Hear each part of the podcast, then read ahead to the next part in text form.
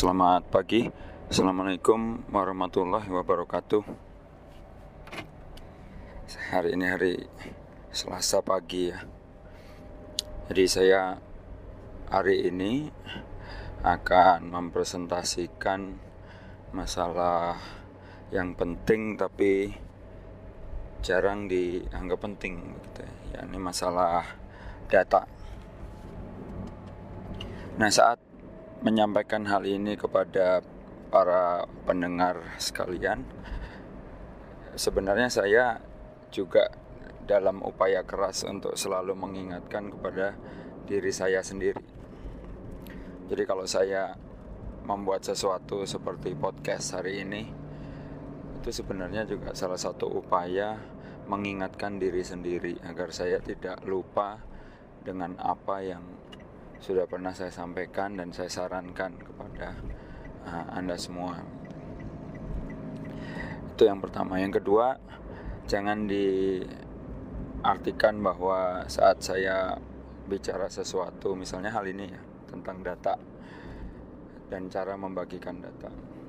Itu diartikan sebagai saya adalah orang yang paling tahu tentang itu. Uh, tidak sama sekali. Karena uh, saya kebanyakan untuk urusan uh, sains terbuka, data terbuka, bagaimana implementasinya, itu kebanyakan saya belajar sendiri sekaligus praktek, kemudian berkomunikasi langsung dengan para praktisi lainnya. Jadi untuk komunikasi biasanya saya menggunakan jalur Twitter begitu kurang lebih itu yang kedua. Yang ketiga uh, jangan dianggap semua yang saya sampaikan ini harus dilaksanakan seluruhnya ya. Tapi akan sangat baik kalau anda mulai memikirkan untuk kemudian pada tahap selanjutnya mulai melakukan untuk kemudian mulai memilih kegiatan mana yang paling mungkin dilakukan dan kegiatan mana yang yang mungkin Anda harus tangguhkan. Karena sangat disadari, saya juga sadar kegiatan-kegiatan seperti ini ini e, nyaris tidak ada skornya ya, tidak ada imbalan dalam bentuk skor. Jadi Bapak Ibu bisa saja melakukan hal ini ya dengan alasan yang sangat sederhana ya ini ingin berbagi saja gitu alasan paling mendasar walaupun sebenarnya kalau dicermati sebenarnya yang saya sampaikan ini terkait dengan sains terbuka mestinya bisa dilakukan sambil jalan. Jadi sambil sekali dayung 2-3 pulau terlampaui itu bisa dilakukan sebenarnya. Uh, baik suara saya kebetulan agak serak hari ini jadi mohon dimaklumi mudah-mudahan jelas. Nah pagi ini saya sudah menyampaikan slide isinya hanya 5 ya, ditambah cover itu ada satu slide isinya tentang uh, semacam apa ya panduan ringkas begitu mengenai bagaimana cara membagikan data kepada masyarakat. Nah, kalau kita bicara data selalu akan ada dua sisi, yakni sisi sebagai pengguna data. Pada sisi yang berseberangan ada sisi sebagai uh, penyedia data atau pembuat data. Nah, sering kali kita uh, menganggap dua posisi ini adalah dua hal yang berbeda. Mestinya tidak, karena suatu saat Anda adalah pengguna data, tapi mungkin pada data yang pada waktu berikutnya Anda itu menjadi pengguna eh sorry Anda menjadi pembuat data ya jadi ya contoh sederhana Anda mungkin uh, yang mahasiswa sedang skripsi atau tesis atau disertasi Anda di tahap-tahap awal membuat proposal mem kemudian mencari ide itu kan sebenarnya perlu data. Kemudian di saat Anda mulai melakukan riset Anda juga perlu data sekunder ya kembali lagi Anda perlu data. Tapi setelah selesai risetnya mungkin anda me, menghasilkan data dan atau informasi yang baru Nah, itu Anda sudah berfungsi sebagai uh, penyedia atau pembuat data. Ya, jadi jadi fungsi itu bisa berubah pada orang yang sama. Jadi tidak mungkin ada orang yang terus-terusan menjadi pengguna data. Tidak ada juga orang yang terus-terusan menjadi pembuat data. Ya, jadi uh, itu yang yang pertama. Nah, di sisi pengguna Anda itu mestinya ingin sekali mendapatkan data atau informasi yang mudah dicari itu prinsip pertama pasti. Ya. Dulu waktu era saya lahir tahun 76 ya, di era-era itu mungkin sampai awal 90-an. Kalau Anda mencari nomor telepon itu Anda harus membuka namanya buku telepon atau buku direktori teleponnya atau Anda menelpon operator Telkom untuk menanyakan nomor telepon di satu alamat. Nah sekarang Anda sudah lebih mudah mencari nomor telepon itu gunakan ponsel. Tentunya kuotanya harus ada dulu. Jadi Anda lakukan pencarian informasi, katakan lewat Google begitu, nomor telepon restoran India tidak cukup itu Anda bisa tambahin lagi filter nomor telepon restoran India di Bandung. Belum cukup lagi Anda tambah lagi filternya atau informasinya menjadi nomor telepon restoran India di Bandung Jalan Dago. Maka Google dengan algoritmanya akan berusaha mencari. Pertama dia akan cari apakah ada restoran India di Bandung. Yang kedua, ada nggak yang ada di sekitar Jalan Dago? Nah, kalau di Jalan Dago atau di sekitarnya tidak ada, maka dia akan berusaha merekomendasikan restoran yang sejenis yang ada di area lain. Ya, misalnya area Setiabudi atau area uh, Soekarno Hatta misalnya. Begitu seterusnya. Nah, dengan demikian Anda nanti akan dapat berbagai informasi, data dan informasi. Jadi data itu misalnya nomor telepon restoran India X begitu. Nomornya langsung ada 022 250 sekian. Wah, ini pasti sekitar Jalan Dago. Karena nomornya masih 250. Mungkin 251, 253 nomor awalannya. Dan tidak cukup dengan itu Anda langsung bisa menelpon jadi anda nggak perlu meng menyalin kemudian menempelkan nomor telepon itu ke layar ponsel anda untuk menelpon anda bisa langsung tap data nomor telepon itu langsung terhubung. Ya jadi kurang enak apalagi di masa depan mestinya lebih enak lagi. Mungkin anda ngicepkan mata dua tiga kali langsung muncul daftar restoran India. Akan mungkin anda langsung diantar ke sana. Teleportasi. Nah kembali lagi itulah data yang dapat anda uh, uh, yang bisa anda dapatkan dengan cara yang paling mudah yakni googling. Mungkin bukan hanya data anda akan dapat informasi. Informasi itu misalnya uh, kualitas layanan. Jadi anda bisa milih restoran India mana di Bandung yang kualitas layanannya bagus, yang ada testimoni uh, apa pelanggannya itu yang baik-baik, gitu. dan anda bisa menghindar tempat makan yang testimoni pelanggannya jelek-jelek. Jadi sejak awal anda sudah bisa memilih. berikutnya anda bisa memilih yang jam bukanya sesuai, gitu ya kemudian informasi apakah perlu reservasi atau tidak dan seterusnya. Anda mungkin sudah lapar sekarang ini karena selalu memikirkan makanan ya restoran India terutama. Nah, kembali lagi itu prinsip awal atau prinsip utama yang yang sangat diinginkan oleh pengguna data.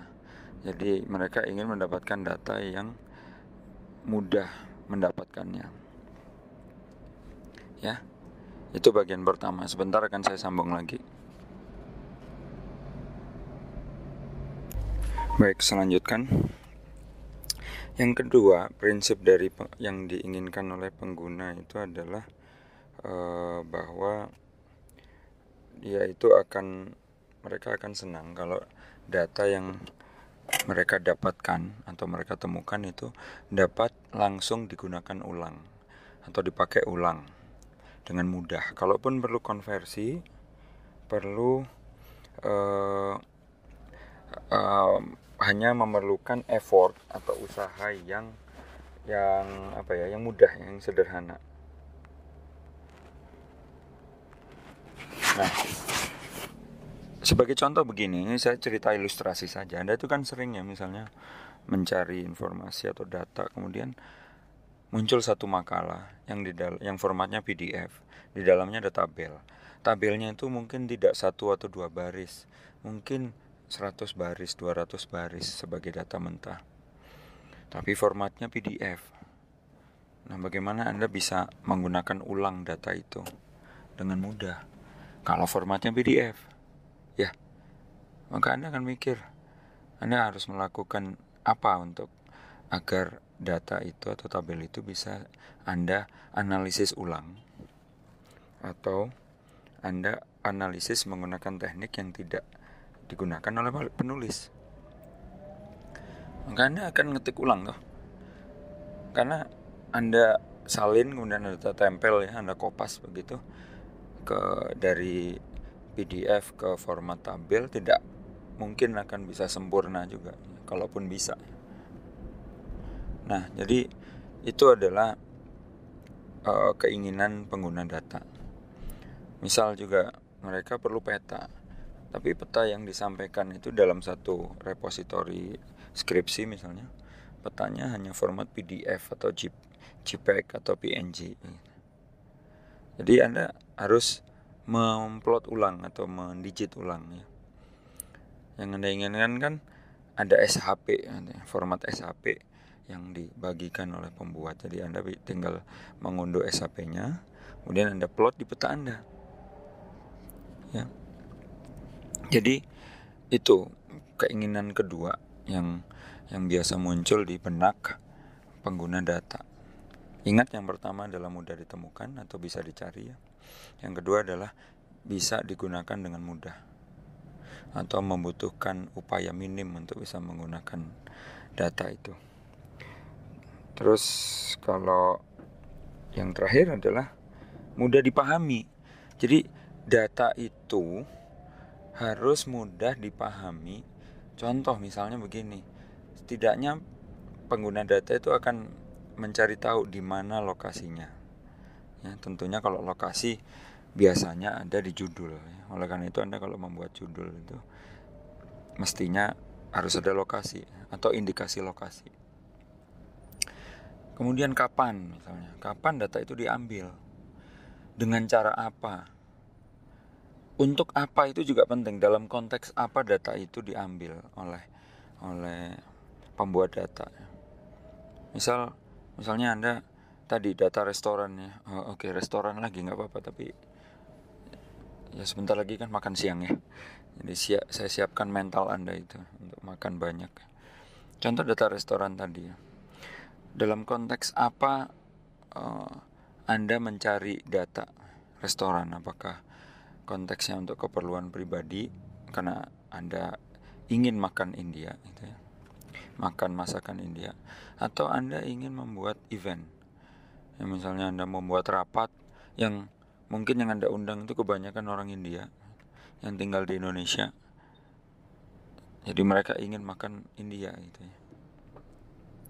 Atau konteksnya Anda ingin melakukan penilaian ya atau peninjauan ya atau review terhadap masakan-masakan India yang ada restoran restoran India yang ada di Bandung misalnya.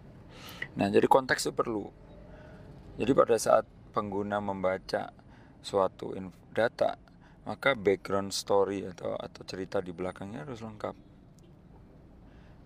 Ini bermanfaat agar pengguna data bisa memutuskan juga apakah ia akan menggunakan data ini gitu ya. Terus apa saja yang diambil data yang diambil itu juga penting untuk diketahui oleh pengguna. Ini misalnya data apa saja yang diambil. Contoh restoran India tadi, apakah data itu hanya berisi alamat ataukah data itu juga berisi misalnya pemilik dari restoran itu atau jenis masakan atau harga dan seterusnya? Itu juga harus penting. Itu penting untuk diketahui oleh pengguna. Satuannya pun harus jelas. Ya misalnya satuan harga ya rupiah gitu ya satuan uh, jenis masakan ya uh, piring ya. Sepiring masakan India A sepiring masakan India B ya kan? Dan seterusnya. Maka data harus mudah dipahami juga ya. Baik, saya ulang lagi yang pertama karakternya harus mudah ditemukan, dua mudah digunakan ulang. Atau mudah dipakai ulang ya. Yang ketiga mudah dipahami. Ya. Oke.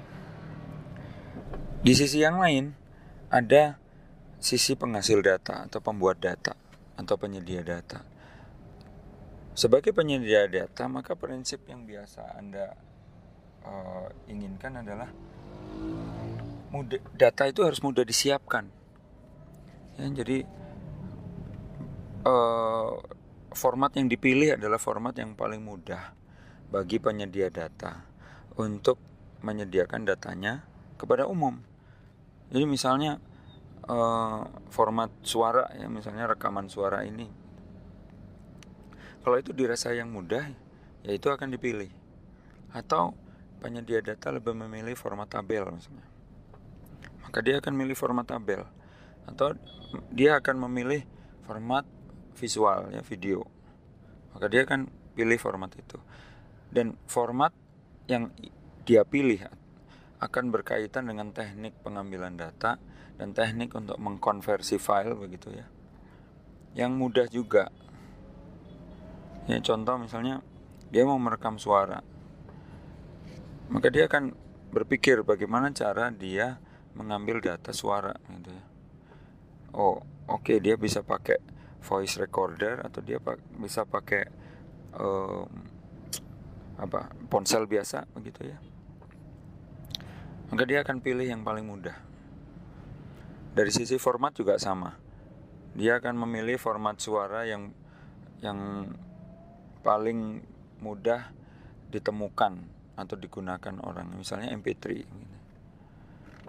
kalau anda bicara format terbuka itu ada format yang aneh juga yang formatnya tuh OGG OGG ya supaya sekeren saya sebutkan dalam bahasa Inggris OGG ya. itu biasanya pengguna Linux gitu itu format terbuka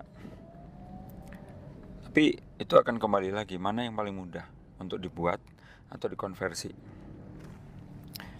Oke.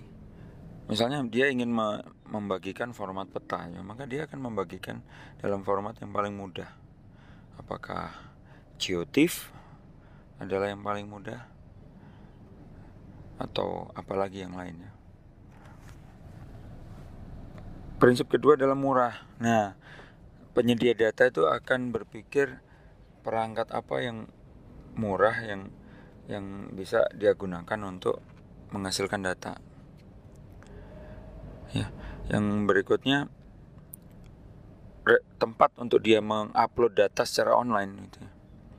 itu di mana gitu yang murah atau bahkan gratis nah saat ini sudah banyak sekali tempat untuk bisa mengupload uh, data atau informasi yang lain secara online.